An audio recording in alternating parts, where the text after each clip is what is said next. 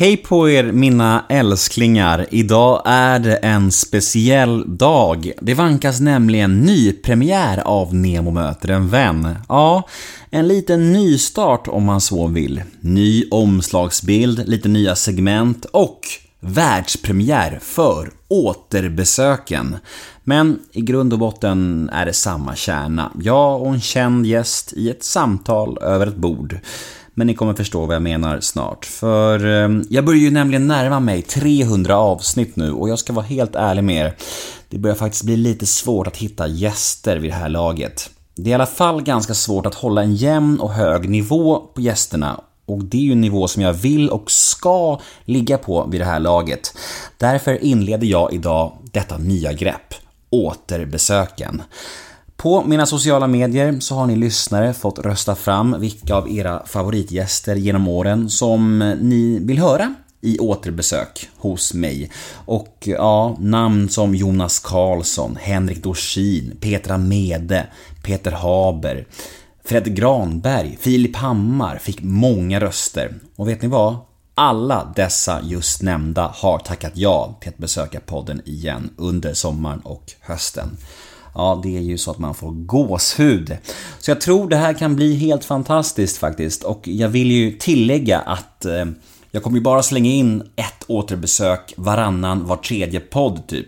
Kärnan ska fortfarande vara nya gäster och eh, även där så har jag många fina gäster på G under sommaren. Till exempel Nina Persson från Cardigans och Timbuktu, Miriam Bryant för att nämna några.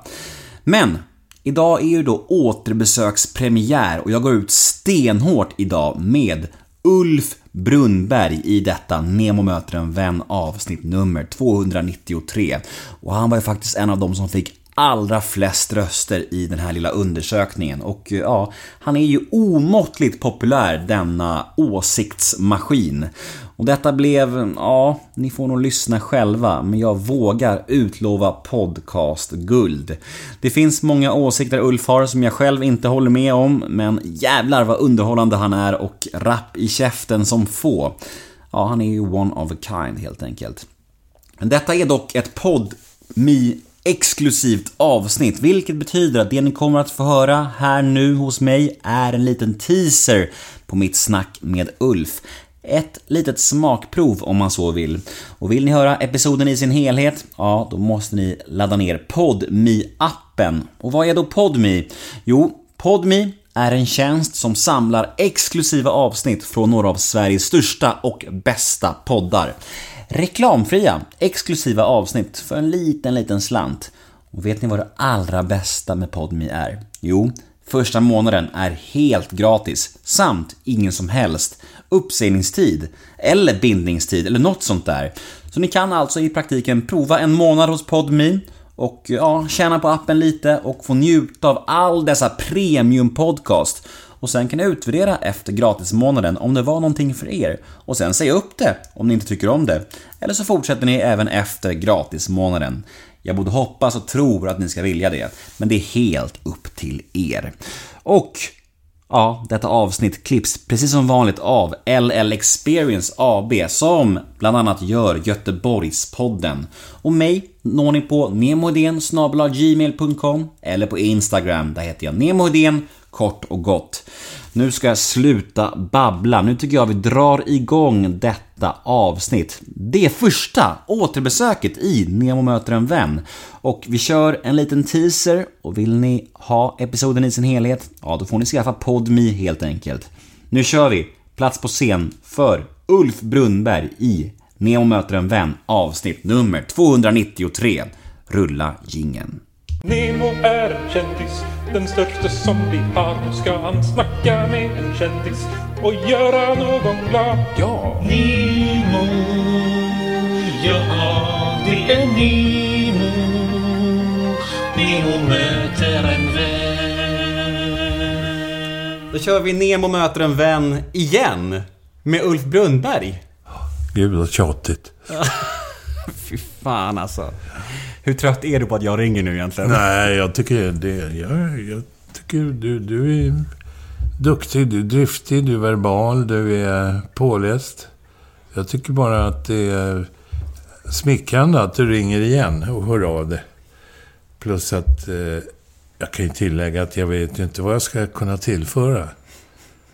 Det finns en väldig massa med saker som man går och ilsknar till på under dagarna, men jag har ingen lust att vara någon kverulant heller.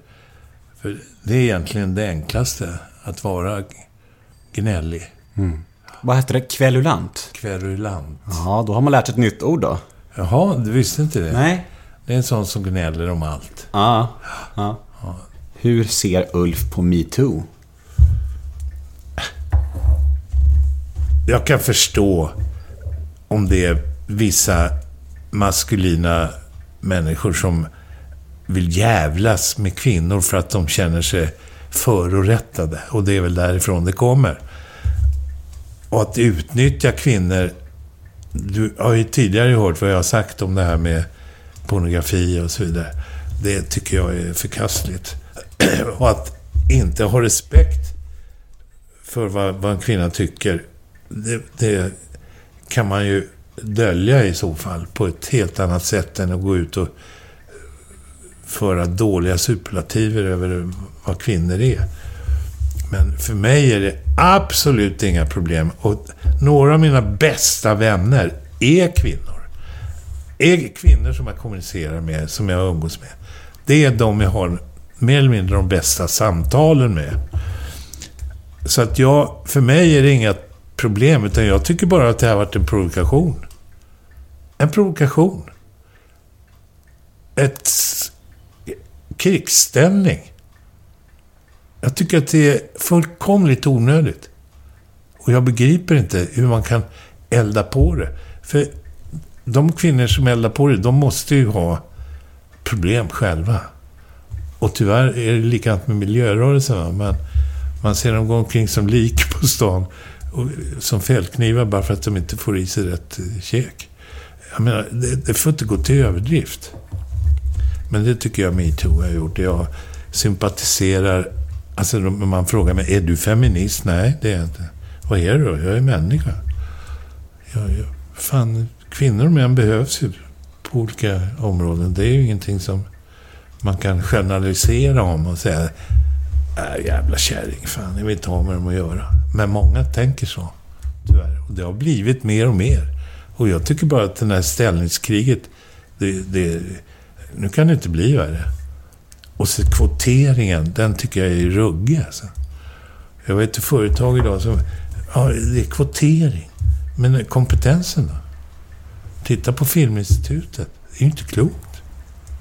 Det är inte klokt.